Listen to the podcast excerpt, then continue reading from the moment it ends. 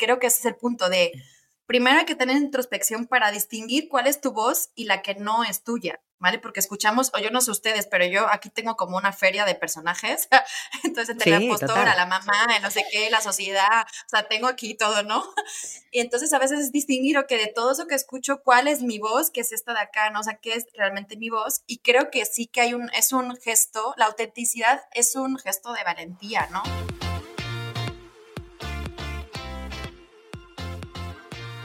Hoy les traigo un temazo porque hoy vamos a hablar sobre la autenticidad. ¿Por qué nos da tanto miedo ser nosotras mismas, mostrarnos tal y como somos? Cada una de nosotras tiene una personalidad única, pero a veces nos vemos afectadas por los miedos que esto conlleva al mostrarnos tal y como somos.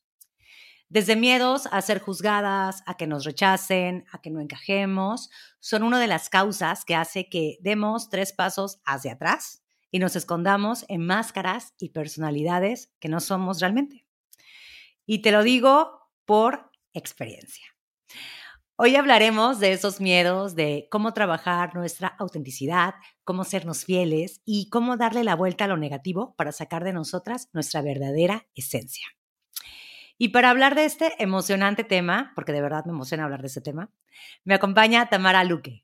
Ella es neuropsicóloga transformacional, escritora y coach creativa. Tam dejó su vida en Madrid por viajar en búsqueda de reencontrarse consigo misma y su verdadera identidad. Y ahora acompaña a personas en momentos de cambio y transformación. Así que bienvenida Tam, es un gusto tenerte aquí en Increíblemente Imperfecta. Gracias, Musme. Es un súper honor y yo también estoy muy emocionada por el tema y por echar aquí el salecito un rato contigo.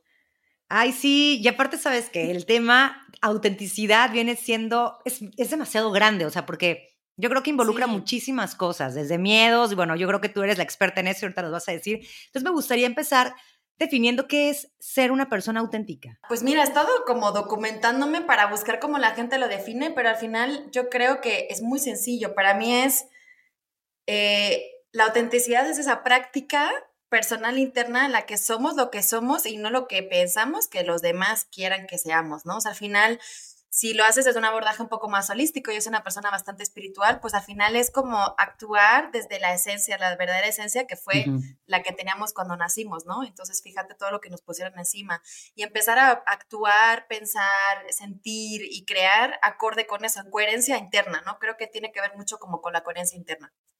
Sí, ¿sabes qué? Me gustó que dijiste que cuando, cuando nacemos, ¿no? Tenemos ya una personalidad y conforme vamos creciendo como todo, yo creo que en la vida siempre tenemos, pues, siempre va a haber problemas, situaciones, cosas que nos hagan como, eh, pues ahora sí que reflexionar, vamos a crecer con miedos, vamos a crecer con algunos resentimientos, que eso también ya depende de cada uno cómo los trabaja, pero ¿qué, qué es, muy interesante cómo la personalidad se va cambiando y cómo realmente nos vamos haciendo chiquitos, porque digo, es dependiendo de cómo vamos creciendo, no todo lo que vamos aprendiendo de, pues, de nuestros adultos, de nuestras experiencias en escuela, de hasta del novio, de que si te cortó de cierta forma, etcétera. Y, todo esto me llega a, replantear esta parte de por qué será que, que bueno, es, es tan difícil ser una persona auténtica, pero más allá de eso es cómo podemos quitarnos todo esto que realmente somos, cómo sabemos quiénes somos realmente nosotros. Uf, es que es muy difícil. O sea, también como tú dices, yo en experiencia personal eh, creo que es de las cosas más difíciles, ¿no? Y como decías antes, obviamente a veces no es tanto lo que nos pasa, que obviamente pues nos pasa, ¿no? Que si los tramitas, las cosas, sino que ya la propia crianza y la sociabilización, socialización, ya es como la que nos hace como irnos quitando, sí, ciertas capas de nosotros, que en realidad son las que nos definen, pero es como en algún momento, en algún entorno o en alguna situación, eso no es apropiado. Entonces vamos creciendo como pensando, o yo, ya, digamos que lo personal, o sea, ya más allá de como de la teoría, yo nací o crecí pensando que había partes de mí que no estaban bien. Y cuando ya me hice adulta dije, pero ¿por qué no van a estar bien? O sea, bien, ¿quién dice que está mal? ¿Quién dice? Exacto. Exacto, pues, ah, es que eres muy independiente o eres muy así. O sea, cosas que en realidad genuinamente si lo piensas no son buenas o malas. Pero es en nuestro entorno el que va poniendo esa etiqueta y nosotros como niños vamos viendo el mundo dicotómico, ¿no? O sea, ok, esto está bien, esto está mal, si soy así, mamá y papá me hacen caso, si soy así, no. Entonces, así es como empezamos, ¿no? O en la escuela. Si somos muy creativos o si somos un poco diferentes de la media, pues ya entonces nos van, ¿no? Nos van siempre condicionando, porque al final bueno, si ya nos ponemos como en otros temas, pues a lo mejor es que interesa que todos seamos bastante promedio para que no demos mucha lata, ¿no? Pero es contradictorio. O sea, yo luego en la, en la etapa adulta me da cuenta que es contradictorio porque justo hablaba ayer de eso, ¿no? se nos pide que seamos únicos. Hay una, una tendencia ahora a ser muy únicos y diferentes y originales y especiales, pero luego a la vez es como hay algo que nos pone así como un tope, o sea, nos tira para abajo, entonces como, ay, sí, sé tú mismo, pero, pero no demasiado, ¿no? En voz bajita, o sea, puedes ser tú misma, pero un poquito más bajita, y entonces es como muy, muy, muy incoherente, ¿no? Eh, ¿Y cómo hacerlo? Pues en respuesta a tu pregunta es, es, o sea, no hay una respuesta a una fórmula mágica, ¿no? O sea, yo justo estaba pensando como literal hacer como una fórmula mágica de los pasos, ¿no? El proceso, eh, pero creo que es simplemente mucho trabajo de autoconocimiento, mucho trabajo terapéutico. Ya cada uno ahí, yo creo que vibra con unas herramientas distintas. Pues yo empecé con psicoterapia, luego empecé con temas más energéticos, porque sí que había una parte como que yo sentía que ya más allá de mi mente se escapaba de, de de esa parte más cognitiva y más racional, como el entender de dónde vienen las cosas, ¿no? Y literal es, es un proceso muy de mucha paciencia de irse quitando las capas, primero reconocerlas, pero es muy difícil, porque incluso cuando te las quitas todas, o sea, como tú decías, yo cuando vine, una parte por la que dejé España era como, ay, ojalá, yo decía, ojalá empiece de ser en un sitio en el que nadie me conozca y no tenga ninguna etiqueta, y entonces pueda ser yo misma. Entonces, ok, llego a México, me pilla la pandemia, todo, entonces decía, ok, pues ya, ya está, o sea, lo que tú querías ya, ya, ya fue, ¿no? Y yo era como, qué pánico, la gente me decía, bueno, ¿y tú qué haces o qué? Y yo, y yo, pues es que claro, soy psicóloga, pero ahorita no ejerzo, soy investigadora, pero, o sea, como en ese momento no estaba trabajando, yo me identificaba siempre con lo que hacía, ¿no? Y entonces de repente fue como, Tama, ahora puedes definirte y no sabía, entonces era como la oportunidad que siempre había soñado, la tuve delante, pero fue un proceso muy largo no sé si tan doloroso, pero sí fue de mucha frustración y mucha impaciencia y mucha tristeza el ir descubriendo, ok, pues entonces si no sabes qué etiquetas, pues cuáles quieres crear, ¿no? ¿Cuál es la mujer que tú quieres crear? o sea, si ya te has quitado todo, o sea, ¿cuál es la mujer en la que quieres convertirte? Y ya encontrarás si eso tiene match con lo que eres o lo que no, ¿no? Pero literal es irte como tomando conciencia y decir, ok, yo soy así porque alguien me dijo que tenía que ser así, yo dije esto, actué o tomé esta decisión, estudié esta carrera o estoy en ese trabajo porque yo lo decidí o porque pensé que era lo que tenía que hacer, ¿no? Yo estoy contenta con mis estudios, pero sí que en un momento dado me di cuenta que mi vida era como lo esperable, o sea, que yo pues simplemente fui siguiendo lo esperable, ¿no? Pues yo era buena en los estudios, entonces yo me licencié, entonces luego seguí, me un máster y como seguía, pues me hice otro más, empecé el doctorado porque era ya como la carrera natural y bueno, pues como mi carrera natural no fue la de casarme y tener hijos, pues era la de progresar, ¿no? En, en la parte como académica y ir creciendo y creciendo.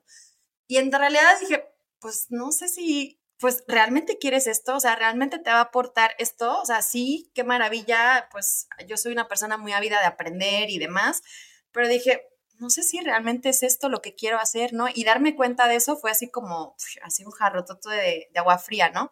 Y decir, y ahora yo era la persona que menos tolera el cambio en el mundo, la persona más, o sea, como de costumbres del mundo, no tan así, pero era como ya siete años en mi empresa, el máximo que había estado en ningún lado, y de repente fue como, no, pues es que me quiero de aquí, o sea, ya, pues voy a dejarlo todo y me voy. Entonces, claro, la gente, mi mamá pensaba que estaba loca, que me había dado así como, literal, o sea, pensó que me había dado como algo, ¿no? Yo dije, no, pues es que, y entonces me di cuenta que era algo que genuinamente siempre quise y no hice porque pues me tenía que quedar, que cómo iba a dejar el trabajo si había conseguido un buen trabajo, ya sabes, ¿no? O sea, te metes tú misma hay como la trampa de decir, no, pues ¿para qué voy a cambiar? Sí, debería estar muy contenta y muy agradecida de que tengo un buen trabajo y así, ¿no? Y que bueno, pues por suerte tengo salud y tengo mi casita en Madrid, y tengo mi coche y mis amigos y mis sobrinos, ¿no? Y luego de repente es como, no, pues es que lo siento, pero no es suficiente. O sea, dije, todo está bien, pero mi alma era como, era ya como una cosa insoportable, ¿no? Entonces la gente cuando me pregunta cómo fue ese proceso, yo creo que a una le llega y cuando le llega esa sensación y ese impulso genuino interior es que no lo puedes no lo puedes ignorar, o sea, no le puedes poner en mute, o sea, y si no la vida te lo va, o sea, te lo va a sacar. A mí, pues luego yo tuve una enfermedad, entonces al final era como, güey, esto, o sea, ya más claro, o sea, ya te tengo que gritar y sacudirte así, Tam, sale ahí, sale ahí. y entonces, bueno, pues a veces, lamentablemente, siempre estos procesos yo creo que vienen como acompañados de un proceso o sea, o de una situación muy relacionada con el dolor, que puede ser una pérdida, puede ser una enfermedad, puede ser ah, una ruptura severa o no sé, algo familiar. Y entonces solamente así nos damos cuenta. Y yo creo que para mí mi caso ha sido todo como muy orgánico, pero pues es que es necesario, ¿no? Y entonces el proceso, pues empezar, empezar a rascar mucho y hacer mucha introspección. Ese sería como el primer paso, ¿no? De unos cuantos. Introspección. ¿Sabes qué? Ahorita que estabas contando tu historia, me emociona muchísimo porque fíjate que yo también desde chica fue, fui muy inquieta en la parte de hacer cosas creativas. Hoy, justo esta palabra la traigo como que muy aquí en mi cabeza porque estamos grabando todavía, estamos grabando este episodio en abril y hoy se celebra el Día de la Creatividad. Y justo em, yo estaba haciendo una introspección conmigo porque estoy escribiendo ahorita un post para ponerlo en Instagram y es donde como que me sinceré y me di cuenta, o sea, cómo todo está conectado, cómo todo es en el momento perfecto, porque justamente tenía esa entrevista contigo y cómo me di cuenta que el estar escribiendo y redactando desde, de verdad, me conecté muchísimo con eso, porque busqué fotos para compartírselas, que seguramente ya deben estar ahí, así que ya pueden buscarlo en el feed. Eh, fue como, desde pequeña siempre me gustó toda esta parte creativa, toda esta parte, digo, todos somos creativos, pero como que esta parte de dedicarme, yo me quería dedicar a la música desde muy pequeña y siempre fue como, no, ¿cómo crees? Te vas a morir de hambre, estás loca, eh, solamente eh, tú vives en Veracruz y la gente que lo hace es en México. Em, o por ejemplo, también siempre me gustó, tuve un negocio de fiestas infantiles en las que hice eh, como una, mm, una especie de spa para niñas y empecé como que a crear fiestas temáticas diferentes de lo normal que se vendía, al menos aquí en Veracruz.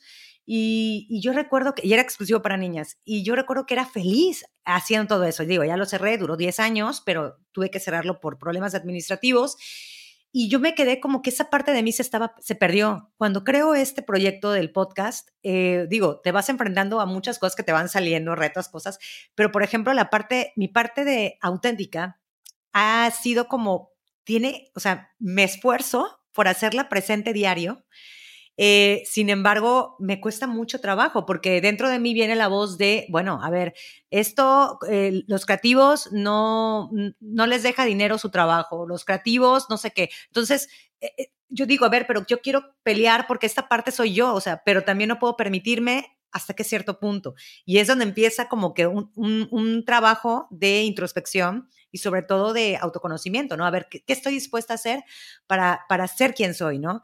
Y, y esa parte yo creo que todos la, tenemos en nuestra vida. Digo, en esa parte yo lo estoy eh, relacionando con la parte creativa. Tú, por ejemplo, eh, tuviste que tocar fondo para poderte dar cuenta de hacia dónde querías ir. Eh, yo creo que muchas de las que nos están escuchando han, han ido pasando por ciertas situaciones o a lo mejor las van a experimentar próximamente con este episodio que les vamos a abrir los ojos seguro, pero es, es esta, sí, sí, esta parte es, es increíble porque, porque yo siempre digo, o sea, me apasiona porque de verdad que estamos viviendo ahorita, estamos aquí y realmente es, sácale jugo a lo que tú tienes, ¿no? Y, y, explota todo lo que puedes, lo que puedes dar y lo que eres realmente. Pero ¿sabes qué pasa? Que también siento que el miedo viene detrás porque es, al menos yo así lo he visto, ¿eh? ¿Qué va a decir la gente? ¿No? O, ¿y ahora? ¿Qué le pasa a esta mujer? Por ejemplo, tú, Tam, el miedo de tu familia. ¿Y ahora qué le pasó a mi hija? Como tu mamá, ¿no? ¿Cómo es que se va a ir a vivir a otro lado, a otro país, ¿no? Eh, va a dejar todo, o sea, ¿cómo? O sea, y ahí es donde... No sabía ni dónde iba a acabar. O sea, yo dije, la maleta, dije, yo me voy y no sé ni cuándo vuelvo. Peor todavía fue. No, hombre, pues, pobre de tu madre. Sí, pues sí, imagínate. No, la maleta me voy a bajar y no sé, y era como, encima no sabes cuál es tu plan. Y yo, pues no, fui con la vida, ¿sabes? Qué increíble. No, de verdad, qué increíble, porque...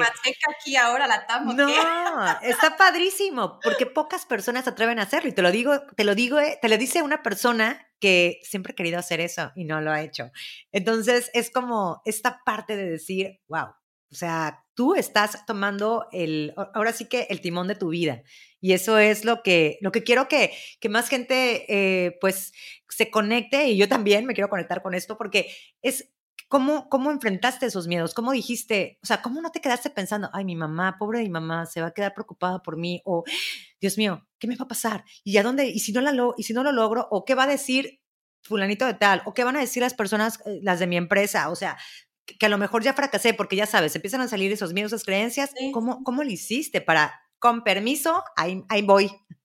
Sí, ahí voy. Fíjate, yo creo que una cosa que yo siempre cuando cuento mi historia, yo digo, creo que no todo el mundo tiene que hacer un cambio así. O sea, en mi caso yo creo que es que los estuve tanto tiempo que al final, ya sabes, uno tiene que irlo así a lo grande, ¿no? Pero creo que a veces desmerecemos o no nos prestamos atención de esos pequeños gestos que son en el día a día, que es desde permitirte que si empezaste una carrera en la universidad, de repente digas en tercero, pues no me gusta y empiezo otra cosa, desde que digas, yo estudié medicina, pero en realidad me gusta hacer cestas y entonces no voy a dedicarme a la medicina, o sea, a veces son decisiones muy pequeñas y tanto, por ejemplo, es, no, pues estoy con esta persona, pero ya no me hace feliz y no me voy a casar porque se espera que sea el siguiente paso, o sea, yo creo que no hay que hacer, yo la verdad es que creo que en mi experiencia, no animo tampoco a la gente a hacer cambios tan radicales, porque, por ejemplo, en mi experiencia, yo hacía tiempo, o sea, quiero, creo que lo que sostengo es que hay que estar preparado para eso. Yo me acuerdo que en aquella época varias personas, se empezó a poner de moda esto de agarrar la mochila y irte a sureste asiático, ¿no? Entonces yo encontraba muchos amigos que se iban, luego volvían y volvían a sus vidas iguales, fueron así, pero muchos luego volvían a lo mismo, que está bien, o sea, está bien si eso es lo que es para ti, ¿no? Eh, y entonces yo observaba y yo obviamente pues antes de irme, digamos que ya como el sentimiento de decir, ya no puedo con esto fue tres años antes, o sea, tres años antes yo ya me fui como mentalizando, ¿no? De, por ejemplo, ahorrar dinero, o sea, también creo que, o sea, también como no ponerme en más situación de disconfort del que ya supone como irte, ¿no? También para mí en principio eran como unas vacaciones largas. Yo decía, a mí es que con un mes de vacaciones que teníamos allá en España, dije, no suficiente, estoy muy agotada, tenía mucho estrés eh, perdía muchísimo peso, entonces era como, no necesito como tres o cuatro meses en los que pueda como realmente resetearme, ya era como necesidad de, estaba muy agotada, de, o sea, literal, ¿no? Entonces, pues fui como, pues yo en ese momento estaba yendo a terapia, entonces yo creo que me fui como preparando para, porque obviamente el viaje no fue, no ha sido todo un, como así, pues me pilló la pandemia, o sea, o yo estuve viajando, yo dejé el trabajo como casi hace cuatro años, en, en junio del 19, me fui a viajar y llegué aquí a México en febrero, o sea que mientras antes estuve viajando también, pero imagínate, yo llego a, acá a México y al mes es la pandemia, o sea, y fue como, ¿qué pedo? Y yo decidí hacer un salto de fe, decir, ok, escucho, y ahí fue como creo que fue mucho trabajo de empezar a conectar conmigo, con mi cuerpo, con mi ser, y entonces decir, ok, me está asustando esta situación, claro, mis papás y la, embajada, la embajada nos decían, no, váyanse ya porque no va a haber luego vuelos y no sabemos, ya saben, no sabemos si va a haber peligro de violencia, si va a haber problema de suministros, si el tema de la salud, ¿no? Porque el sistema sanitario allá en España es gratuito, entonces, que imagínate, ¿no? Y aparte a mí llegándome ya que en España ya estaba como el pico grave, entonces obviamente todo el mundo estaba muy espantado, ¿no? Entonces yo imagínate con todas esas circunstancias y aún con todo yo decía, ay no, Diosito, yo me quiero quedar aquí. y yo decía, Tamara, estás loca. Y yo decía, ¿ya qué te pasó? Te dio mucho el sol. Y yo misma decía, ay, qué raro, ¿no? Y yo solamente decía, no, mi corazón me dice que me queda acá y que confíe y que es un salto de fe. Y dije, nunca te has atrevido a hacer un salto de fe, esta es la prueba de vida. Entonces yo siempre lo tomo como un momento en el que sí decidí, realmente mi mensaje era claro, porque además yo me acuerdo que intentaba comprar los aviones para regresarme y no podía, o sea, literal era como, yo veía los vuelos, pero mi cuerpo no me estaba dejando, entonces dije, ok, pues aquí no es, date, pero ya te digo que creo que fue un proceso de antes y que pues en el viaje en Asia pues me caí, me un esguince, estuve un mes con una venda, no podía moverme, eh, luego se me bloquearon todas las tarjetas de crédito, no tenía eh, tenía problemas para sacar dinero, o sea, cosas que eso fue como la primera semana de irme ahí, estaba en Bali, ¿no? Entonces, otra persona o mi yo del pasado hubiese dicho, ¡Ah! no, qué espanto, me vuelvo a casa, ¿no? O sea, qué espanto, ¿y cómo lo vas a hacer? Y yo dije, ¿tú confía? O sea, entonces yo creo que fui como cultivando mucha, pues empecé ya también eso, como a meditar más como los años anteriores y creo que me fui preparando para la resistencia a lo que pudiese pasar, un poco entrenando la resiliencia, ¿no? Y yo decía, si esto me hubiese pasado cuando yo en realidad ya me di cuenta de que iba a tomar esta decisión tres años antes, yo no hubiese podido gestionar esto, me hubiese agobiado muchísimo, me hubiese asustado, o sea, no estaba Madrid-Berlín, o sea, estaba en Bali, que estaba pues, a 12 horas de vuelo, 15, o sea, casi como México, ¿no? O sea, es como, pues no, yo me quedo, yo decía, pues yo me quedo hasta que me quede la última tarjeta, y así fue, o sea, en el momento que ya la última, le dije al universo, cuando la última tarjeta me deje funcionar, yo me regreso a casa, y ya cuando se bloqueó la última, dije, pues me regreso. Luego estuve en Europa, así también haciendo como intercambio de trabajo, y luego ya fue cuando me vine a México, ¿no? Pero igual yo creo que cuando uno empieza a quitar, yo siempre digo como quitar el ruido, ¿no? Uno tiene que ir quitando el ruido de fuera. Entonces empieza a ver las señales. Yo siempre digo, para mí no fue tan, no sé, ¿cómo te diría? Cuando la gente me dice, wow, lo que hiciste, yo digo, pues sí, no fue para tanto, ¿no? Porque para mí al final fue tan orgánico en el que fui como siguiendo las miguitas de pan, pues o sea, literal, ¿no? Yo encontraba plumitas por todos los lados y las plumas se convirtieron como mi señal. Eh, las plumas son para un podcast aparte, ¿no? Y empecé a ver señales, las señales, observa las señales. Y me acuerdo que yo tenía pensado venir a México el 15 de marzo, que fue el lockdown, o sea, fíjate. Sí. Y estaba una amiga en Granada que también pues me falla un, un, un, voluntariado, entonces me fui para allá y me dice, bueno, pues vente hasta que, que, veas qué quieres hacer. Y entonces me acuerdo que estábamos escuchando música y de repente suena Julieta Venegas y yo, ay, cómo me gusta Julieta Venegas, tal. Y de repente digo, ay, pues espérate, ¿a poco voy a mirar a ver si toca México? Porque igual pues da la casualidad y justo tocaba como para la semana de mi cumpleaños. Y dije, ah, pues a huevo, me voy antes. Entonces yo adelanté mi vuelo del que tenía previsto y gracias a eso estoy acá porque si no me hubiese quedado el 15 de marzo en el aeropuerto de Barajas con todo el pánico de todo cerrado y tenerme que quedar en Madrid sin casa, sin trabajo, en casa de mis papás. No, me hubiese quedado como... Entonces al final es como empezar a a, dar, a, darse chance de ir observando, ¿no? Porque la vida sí, yo creo que ya ahí conecté y desarrollé mucho como la parte más espiritual, ¿no? Y holística, digo, creo que la vida sí que nos da las pistas, pero no estamos como concentradas en eso, ¿no? Eh, creo que también al, hilo de lo que dices, lo que una cosa creo que es súper, súper básico con el tema de autenticidad es la valentía, ¿no? A veces nos damos cuenta de que, como tú dijiste, igual, ¿no? Yo también hubo un momento que dije, ok, me gusta mi trabajo, se me da muy bien, pero siento que yo vine para algo más, ¿no? Que hay algo diferente y también, o sea, esa necesidad, esa es que yo no digo necesidad, es como un motorcito dentro que te dice, ay, pero es que hemos venido para otra cosa, ¿no? O sea, ¿por qué no? Igual yo dibujaba mucho cuando era pequeña, me gustaba bailar, pero como yo era la lista de la casa, pues yo misma, en realidad nadie me dijo, no vayas por acá, mi papá es diseñador, o sea, me hubiese dicho, ah, pues qué bien. Pero como era la lista, pues tenía que estudiar odontología o medicina o ingeniería porque pues tenía que aprovechar, ¿no? Y entonces, pero algo en ti te dice que no, y la valentía es atreverse a empezar a primero escucharlo, porque las señales y las voces están. Y entonces decir, ok, te escucho, pero a veces lo hacemos así como atrás. Y entonces requiere mucha valentía.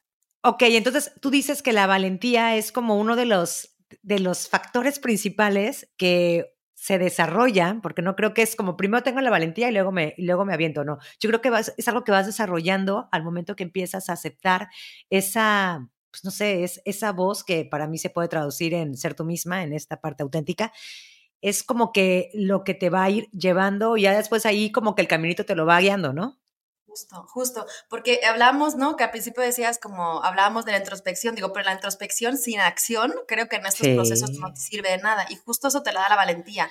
Y yo creo, como dices, hay que echarle un poco al principio, ¿no? Como dicen los venezolanos, hay que echarle pichón al principio, pero creo que sí se desarrolla con el proceso. Yo ahora obviamente creo que dije, cuando miro atrás digo, ah, pues sí, pues sí que le, pues sí que soy valiente, ¿no? Y, y creo que ese es el punto de, primero hay que tener introspección para distinguir cuál es tu voz y la que no es tuya. ¿vale? Porque escuchamos, o yo no sé ustedes, pero yo aquí tengo como una feria de personajes, entonces entre la postora, la mamá, no sé qué, la sociedad, o sea, tengo aquí todo, ¿no? Y entonces a veces es distinguir, que de todo eso que escucho, ¿cuál es mi voz? ¿Qué es esta de acá? ¿No? O sea, ¿qué es realmente mi voz? Y creo que sí que hay un, es un gesto, la autenticidad es un gesto de valentía, ¿no? De coraje, o sea, de coraje de en cuanto en español coraje se utiliza más eso como de fuerza, de, de de, ir, ¿no? Hacia adelante. Y creo que se va desarrollando. Pero sí, por ejemplo, hay, o sea, tienes que superar muchísimos miedos. Yo era la persona, si tú me preguntas hace cinco años, yo era la persona con más miedos del mundo, ¿no? Y, siempre comparto una frase que me hizo muchísimo sentido. Yo tenía pánico a la muerte desde que era bien chiquita. Y luego mi mamá, pues, es un poquito aprensiva. Entonces, yo de los tres, yo tengo dos hermanos, de los tres, yo soy como la más así, eh, como pues todo, ¿no? Eh, no, pues no salgas, no, cuida con esto, cuida con esto, cuida con esto, no, así con todo. Mi abuelita era mexicana, ¿no? Entonces ella siempre me hablaba, bueno, cuando yo me muera, yo, ay, no, abuelita, por favor, no me digas eso. Tenía un trauma.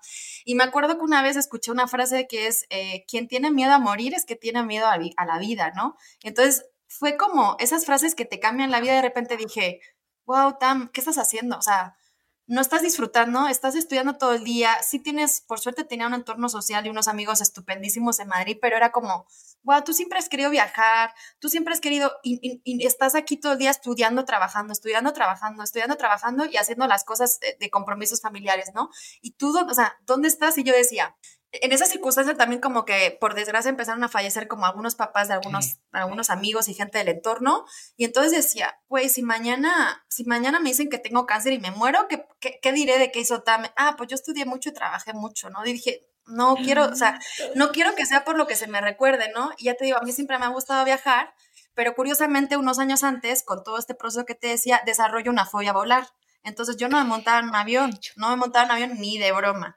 Entonces imagínate, o sea, cómo, qué miedo superé que dije, no, ya esto se acaba y que de repente no tomar un avión, el primer, casi el tercer vuelo que tomo, me fui a Estados Unidos, el segundo vuelo que tomo me voy a Nueva York. O sea, y todo pues fue un proceso, empecé, bueno, pues a leer muchos libros, a empaparme muchas cosas, a practicar muchas técnicas, pero obviamente literal fue salir, de, saltar del miedo, ¿no? Y al final, ¿cómo supera el miedo? Pasándolo. Y yo estaba aterrada de verdad, yo me daba unos, unas ansiedades horribles y todo horrible, pero es cierto que la vida está detrás del miedo, ¿no? Y entonces hay que darse el chance de atreverse. Y, fíjate, yo cuando ahora voy a Madrid, no voy tan frecuentemente como me gustaría, pero a veces cuando me veo yo misma decir, o sea, hace cinco o seis años yo no podría hacer esto, yo ahora ya tomo, o sea, me voy en avión a Madrid como si estuviese en el Metrobús, o sea, así, yo ya voy relajada y eso no me lo hubiese podido imaginar. Y lo único que hice fue decir, se acabó el miedo, voy con lo que sea, con unas, bueno, empecé con flores de Bach, fíjate, ni siquiera le fue como tan duro. Y me di cuenta de que el miedo era absurdo, que estaba en mi mente y que no era real y que en realidad no me daba miedo el avión y que solamente, pues sí, lo que me daba miedo es que yo soy muy sensible y como que me daba mucha sensación el, el entonces dije, ok, no es que te vaya a pasar nada ni que sea pánico, sino que es pues que eres sensible y los cambios de presión como que te hacen sentir, pues ya sabes, como un poco más agitada, como rara. Entonces en el momento que lo entendí, dije, ah, ya, y, y ya pude volar, ¿no? Y entonces también, como los años antes, hubo un día que dije, un año, me acuerdo un año nuevo, que dije, ok, ¿cuál, qué es lo que me de objetivos? Lo que dije fue, ¿qué miedos quiero superar este año? Entonces, uno fue tomar el avión, otro nunca había montado a caballo, mi hermana montaba mucho a caballo cuando era chica, pero yo nunca me he atrevido porque un día ya se cayó y no sé qué, entonces ya me paniqué. Entonces, monté a caballo, o sea, así como una lista de tres o cuatro cosas que quise hacer ese año y así empecé, o sea, diciendo, ok, qué miedo y qué me comprometo este año que voy a, bueno, más que comprometerme, dije, qué miedo me gustaría superar. Entonces, sí requiere un gesto de que uno se comprometa con eso. Y lo que sí es que creo que una vez que uno da esos pasos, en lo mío personal, en mi experiencia, yo siempre digo que lo siento orgánico porque creo que realmente la vida te sostiene cuando decides ser valiente y cuando decides ir a buscar tu esencia, cuando decides empezar a actuar desde tu corazón, cuando haces las cosas desde aquí, creo que el universo siempre te acompaña. Entonces, por suerte, pues yo todos los vuelos han sido muy buenos, toda mi experiencia, te digo que no ha sido toda súper fácil, pero sí creo que pues que sí, o sea, que estás protegido. O sea, en, aquí en México yo no me enfermé hasta casi la ultimísima, cuando vino el Omicron, o sea, en mayo, o sea, pasé la pandemia, no me enfermé nunca. O sea, dije, pues ya hasta cuando uno va por el camino correcto, creo que es mucho más fácil que cuando estamos yendo por el camino que no es. Así es. Fíjate que, que, ahorita compartiste varios miedos que, que, comparto. O sea, el miedo a volar, yo eh, me acuesto, o sea, me gusta viajar, me gusta volar, pero bueno, no, no me gusta volar pero tengo que volar, ¿no? Entonces, el, la parte de controlar y bueno, un sinfín de miedos que también comparto contigo. Y creo que es esto, esta es como la, la, base, o sea, me gustó mucho esta parte que dijiste de, de vivir, ¿no? O sea, el, el, yo luego me quedo como que también trabajando y me pierdo mis cosas, pero luego me pregunto, ¿lo estás disfrutando? Si sí lo estás disfrutando, pues síguelo haciendo, o sea, si te gusta, síguelo haciendo, cada quien tiene una forma, ¿no? Diferente, pero también luego me he cachado que es el tengo que hacerlo. Y cuando es el tengo que hacerlo, es como que dices, hey, entonces ahí no, no estás bien, ¿no?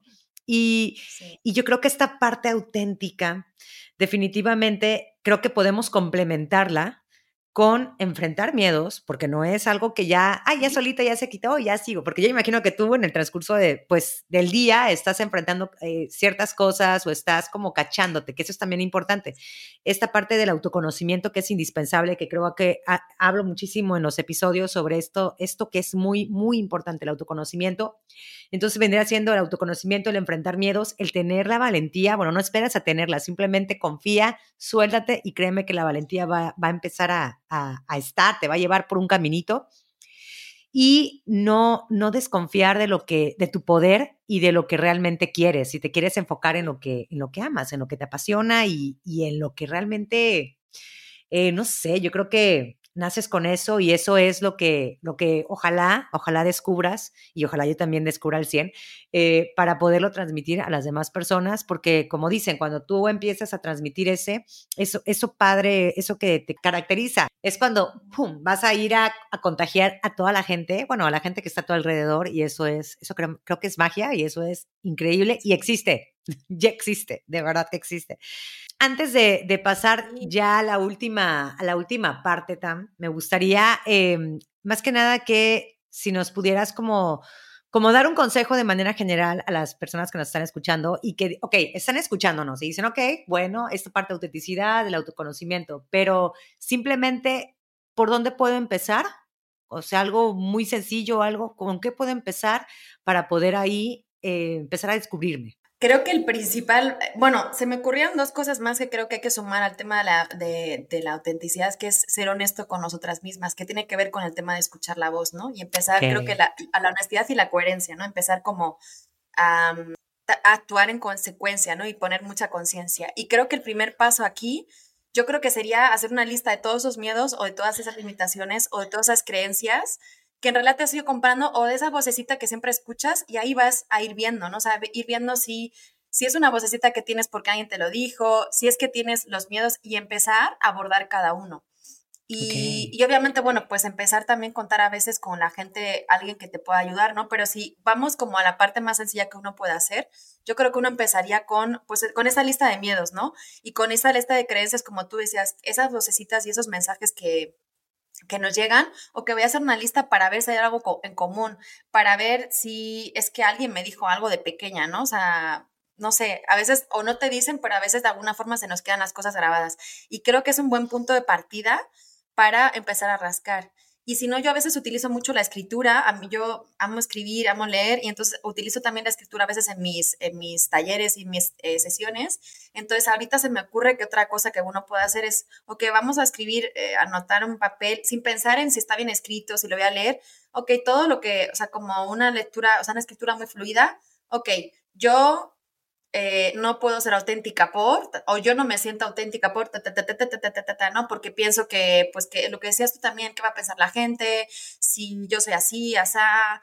Y, y creo que tenemos un tema en general profundo y sobre todo creo que las mujeres, o sea, no es un tema de, yo no entro como en temas a veces muy, pero sí que creo que las mujeres tenemos una realidad muy distinta en la que genuinamente no se nos ha animado nunca a ser como quienes somos, ¿no? Una mujer como que es ella misma siempre se ve como, ah, es una mujer demasiado como sin, sin corazón, es demasiado ambiciosa, entendida como... Intensa. ¿no? Y creo que...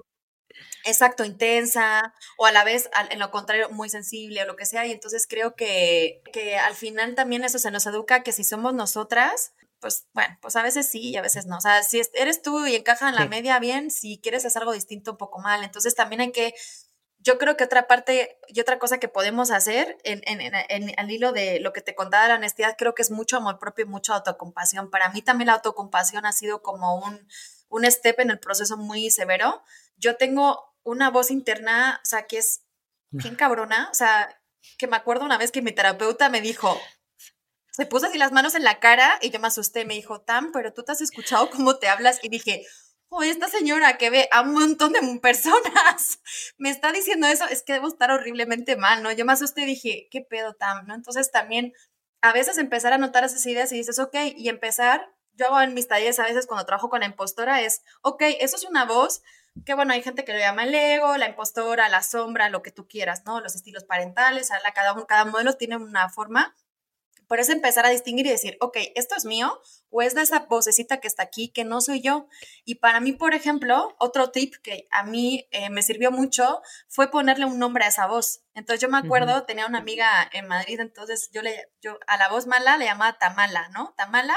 Y entonces era Tam y Tamala de la Tamala. Y entonces cuando ya me ponía así era como, ok, no soy yo, es Tamala. Entonces el hecho de separarme de ese ente, separarme de, me hizo como empezar, o sea, a restarle poder, porque es, ok, esta voz que me está diciendo que no puedo, que no soy suficientemente buena o que lo que sea, no soy yo, y no es cierto, o sea, es una voz que tengo aquí, que no sé de dónde venga, me da igual, el tema es que no la tengo por qué hacer caso, entonces yo a veces la digo, ay, gracias, gracias, pero mira, pues ahorita no, entonces eso como aparcarla para después, ¿no? Porque la tenemos que escuchar y decimos, ok, de lo que me está diciendo hay algo que me pueda servir, nada, generalmente, pero sí me puede dar como una pista sobre de dónde viene el tema, ¿no? Y, bueno, en realidad esa voz viene para decirte algo, o sea, en realidad esa voz te quiere proteger, entonces también hay que como agradecerla, que es como, ok, me quieres proteger, pero ya está todo bien, o sea, ya yo sé defenderme, ya sé tomar decisiones, también como esa parte de, recuperar el poder es, ok, gracias por tu mensaje, es súper útil, pero yo ya tengo los recursos, ya no te necesito y empezar como irla, como irla despidiendo, ¿no? O sea, ok, y a veces aparecerá porque esa voz nunca, nunca se desaparece. A veces te habla más bajito, más alto, pero sigue estando ahí. Entonces simplemente es como también agradecerla y decir, ok, pues ya, yo tengo eso, tengo una voz como muy, muy, muy dura, ¿no? Y, y sí que por ejemplo, ya cuando siento que no he tomado la mejor decisión o que igual me he equivocado o ya no siento tanto que me equivoco, también he ido como transformando el concepto de error, ¿no?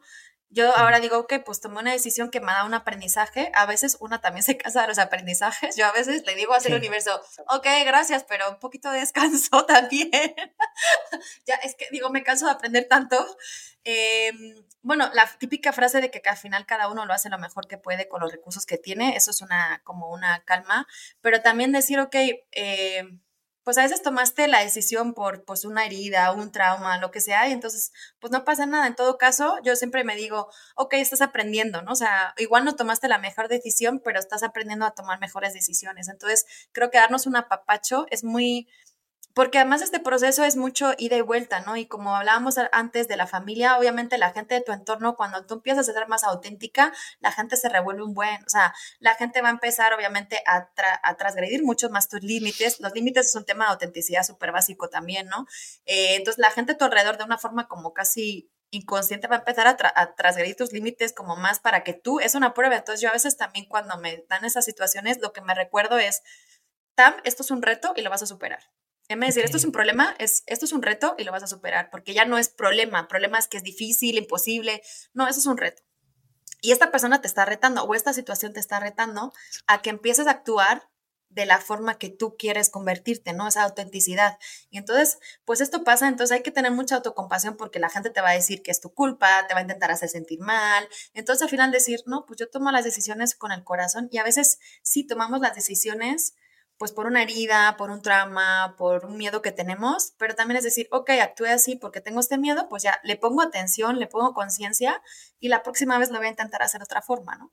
Y entonces darnos, porque es un proceso pues que, pues en espiral, ya sabes, ¿no? Uno sube, baja y yo pues me acuerdo que una vez una chica que me sigue en redes me dijo, ay, ¿cómo haces para estar siempre tan bien? Y, y yo, pues bueno, pues tengo, no tienes pedos y yo pues tengo unos pedotes inimaginables, ¿no? Pero también es intentar no vender lo que no es, pero quiero decir, al final, ¿cómo lo transformas en que sea algo útil, ¿no? O sea, transformar todo lo que sucede también creo que una habilidad importante es como irlo transformando, ya en la parte como de crecimiento personal, ¿no? ¿Cómo lo puedo transformar y que esto pueda ayudar a la gente y, y ya, ¿no? O sea, pero no sé, para mí el reto ha sido, o por ejemplo, cuando empecé más a utilizar redes, yo dije, ok, en vez de pensar, obviamente tenía mil miedos, ¿no? ¿Qué va a pensar la gente? Sobre todo me preocupaba muchas veces como el acento. Soy demasiado poco mexicana para ser mexicana y ya no soy tan española para ser española, entonces ya sabes, ¿no? Y si te ves bonita es que eres presuntuosa y si no te arreglas pues eres una descuidada y si eres bajita y si hablas así, si tienes la lo que sea, ¿no? Pues todas tenemos esos temas, ¿no? Y, y yo dije, pues sabes qué, o sea, hazlo desde el corazón, al final comparte lo que tú sientas, comparte también, yo comparto mucho lo que en realidad me va pasando también. Y luego en todo caso dije, ok, tómalo como un juego eso también fue una pista como, ok, este es un juego como de descubrirte, este es el juego de la vida, este es el juego de tu vida. Entonces, ok, tú pones las normas, tú pones las reglas, tú dices y decides qué participantes juegan contigo, no dejes que se te cuela un participante que no le dejaste, ¿no? Eh, y entonces como, pues tómatelo a juego, ¿no? O sea, pues diviértete, comparte y haz lo que tú quieras. Y si un día quieres hacer un post serio, pues haces uno serio. Y si quieres hacer un reel, pues comparte lo que quieras y tómatelo como diversión, porque la verdad es un juego. Digo, no me creo ya que hayamos venido para sufrir tanto. Digo, yo no me lo creo. Entonces intento, intento recordármelo mucho, ¿no? De decir, o cuando a veces en, el tema de los límites, tengo otra, otra metáfora que me funciona mucho, a ver si les, les sirve a ustedes. Yo pienso que es como un reality, como la película esa de, de Ed So, no sé, de Ed So, algo así, que es como un reality. Digo, entonces, como tú, ustedes son el, la protagonista de su reality, ¿no? Entonces, no dejen que haya otras personas que le roben los minutos, ¿no? Entonces, cuando de repente, no sé, sales con una persona y de repente te empieza, como empiezas a, a, gastar mucha energía en qué pensará o qué no pensará, es que me dijo, entonces, en realidad tú, o sea, le estás dando minutos de tu, de tu energía, de tu reality, de tu realidad, de tu creación, le estás dando minutos a una persona que igual ni merece, ¿no? O a una situación o lo que sea, ¿no? Entonces, a veces digo, hey, eh, es el reality de Tam, entonces ya no lo importante eres tú y esto en realidad no es importante, así que no le des más minutos. Y entonces me, me ayuda como a volver y no clavarme, porque yo a veces tengo tendencia a clavarme un poco con las cosas, siendo honesta. la intensidad, como tú decías, la intensidad también yo creo que también es algo muy característico de personas así como tú y yo, ¿no? Y, y con esa, ese impulso también es que luego pues somos bien intensas, ¿no? Yo digo, cuando yo estoy feliz soy muy intensa, pero también cuando estoy mal, ya menos, ya me voy como, me he ido taimando mucho, pero antes, no, o sea, bueno, Titanic se queda corto. De hecho, me gusta todo lo que compartes porque viene siendo, o sea, eh, eh, precisamente era lo que hablábamos, no, no son como los típicos consejos, ¿no? Que, que, muchas veces, pues se ve, que se ve, ¿no? Medítale, ¿no? O sea, realmente es trabajar límites, trabajar autocompasión, trabajar en tu, en, en, en la forma, en, en tus límites, eh, en ser tú misma, en divertirte, en realmente no tomártelo tan en serio, porque de por sí la vida es seria. Bueno, tiene sus cosas eh, profundas. Todos, todos, todos tenemos problemas o retos, que me encantó cómo cambiaste esta parte de problemas a retos. Te lo voy a adoptar. Sí, pienso mucho en el poder del lenguaje, ¿no? Como neuropsicóloga sé que cómo hablamos es cómo pensamos y cómo pensamos es como creamos la realidad. Entonces, yo a veces también me cacho, ¿no? Y creo que eso lo corrijo mucho y lo digo mucho, es no digas es difícil y no es un reto. O sea, sí que creo que también es eso, prestar atención al discurso que tenemos con nosotros mismos, creo que también es una herramienta muy buena para la autenticidad. Totalmente. Así que ya saben, ya aquí ya sumamos todos estos tips y sobre todo trabajarlos, porque es muy fácil escucharlos, como por ejemplo yo ahorita que estoy escuchando yo la verdad estoy así como muy motivada, pero el ponerlos, el llevarlos a cabo en la vida diaria, eso es un reto, es un reto. Y eso sí lo digo de lo, de lo más sincero, es un reto, pero qué chingón reto, la verdad, porque es es simplemente el, tu camino, es tu camino de vida. Entonces, pues únete a este reto de ser auténticas.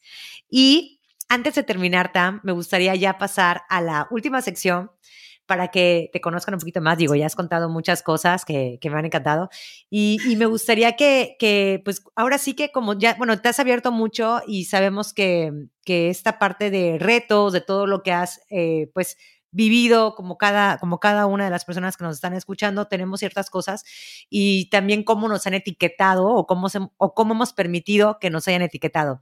Pero qué mejor que una misma para saber quién es, ¿no?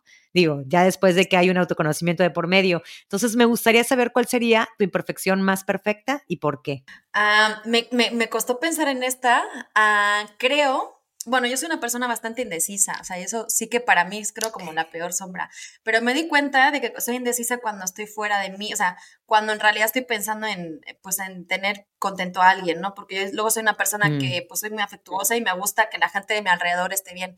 Entonces, creo que como esa indecisión, en realidad, el problema es, es bueno, eh, creo que soy muy sensible al entorno, ¿no? Entonces, esa es como la imperfección. Creo que a veces de sensible es que a veces capto también demasiado de la gente y también porque crecí pensando, o sea, me hicieron creer desde chica que ser tan sensible era malo, ¿no? Entonces yo también pasé mucho tiempo tratando de ocultarla y ahora me he dado cuenta que es, creo que es uno de mis dones o talentos en el trabajo que hago, ¿no? O sea, soy capaz de tener empatía con la gente, soy capaz de, no sé, de percibir cosas muy sutiles, ¿no? Y, y creo que ahora es una fortaleza. Entonces, para mí fue como, pues sí, fue como algo que no, y ahora creo que es una imperfección muy perfecta. O sea, la verdad, no es una imperfección, pero sentí yo, o sea, pensaba siempre que fue, era una imperfección. Qué padre que le diste la vuelta, ¿no? Y cómo cuando, al darle la vuelta encuentras muchas respuestas. Definitivamente. Es que a veces es eso la lista de hacer es como creo que a veces las cosas no es que sean distintas, es simplemente verlas de otra forma, ¿no? Resignificarlas y tomar el valor también de todas las cosas, de todas las características que tenemos.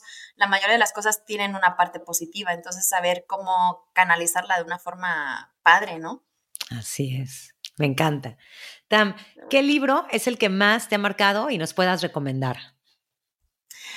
Muchos. El último que, de los últimos que me ha gustado muchísimo es eh, El peligro de estar cuerda de Rosa Montero. Me encanta cómo escribe ella, es una escritora española de la que no había leído nunca, pero está muy padre justo para entender esto también como la parte entre la creatividad y la locura y me hizo muchísima gracia, se lee muy fácil y hay justo un episodio, yo tengo una tendencia a pesar catastrófico siempre, o sea, voy con botellas de vino y pienso que se me van a caer, si voy, des, no sé, si voy caminando por la calle pienso que me voy a tropezar y me voy a romper la cara, o sea, cosas de esas que se me pasan por la cabeza y me acuerdo que ella dice que es como un signo de creatividad, ¿no? Que a veces pues de tanto creativas que somos pues pensamos en todas las infinitas posibilidades y a veces no son tan positivas. Ese me ha gustado mucho. Ah, y luego cualquiera de los de Brené Brown son una delicia. Y entonces, pues en realidad en todo tema justo de autenticidad y ella habla también de vulnerabilidad. Y también a mí, para mí fue uno de los libros que me regaló una amiga y fue como el principio también de ir como viendo las cosas de una forma distinta en torno a todos los temas que estamos hablando. Y me gusta porque aparte ella pues aporta datos, ¿no? Yo soy científica y me gusta leer como cuando también hay un enfoque como científico, que no solamente una persona echando como su speech, y, son maravillosos. Ella es maravillosa en realidad. Y luego hay otro que es una delicia, es súper chiquito, súper chiquito. Eh, se llama Biografía del Silencio de Pablo Dors, que creo que si no recuerdo es un monje. No sé si es budista o no sé muy bien. Y entonces habla como de la meditación. Es un libro muy chiquito, pero la verdad es que encuentras muchísima sabiduría en él. Y también cuando lo leí me pareció que era como un apapacho al alma. ¿Qué frase te empodera en tus momentos más vulnerables? Tengo dos. Una que es, en México todo es diferente, y esa no se imaginan lo que vale para mí, porque siempre digo, en México, o sea, todo es mágico, todo es posible. Yo siempre digo, México todo es posible. Entonces, cuando estoy muy apurada es, confía, en todo, Tamara, en México todo es diferente. Incluso también con lo que hablábamos de cuando una quiere cambiar y tiene que ponerlo en, práctica, ¿no? Que hablamos, está muy bien la teoría, pero hay que ponerlo en práctica. Entonces, a veces digo, es diferente. Entonces, cuando digo, ok, ¿cómo reaccionaría Tamara de hace cinco años? Así, ok, pues lo voy a hacer diferente. Y si me equivoco, me equivoco, pero voy a hacerlo diferente pero sí me da como una confianza muy grande. Y otra que descubrí el otro día también, que me súper también me podera, es como, no venimos hasta acá para morir en el intento. O sea, estés donde estés en tu proceso de crecimiento, de desarrollo, lo que sea, o sea, no, no llegamos a esta vida para morir el intento, o sea, vinimos para hacer algo grande, entonces, pues nos tomará más o menos tiempo, pero no vinimos para morir en el intento. Entonces, yo a veces cuando se me pone todo súper feo, digo, ah, no, Tamara, no te preocupes, o sea, no, no, te vas a, no te vas a morir en el intento, o sea, tú viniste para superar esto, entonces, y que todo sea chingón y que lo que sea que venga, pues vaya a ser, entonces dije, pues... Me encanta, ya me las imaginé anotándolas porque tengo una pared llena de post-its, estos me encantaron, te las voy a, te las voy a comprar.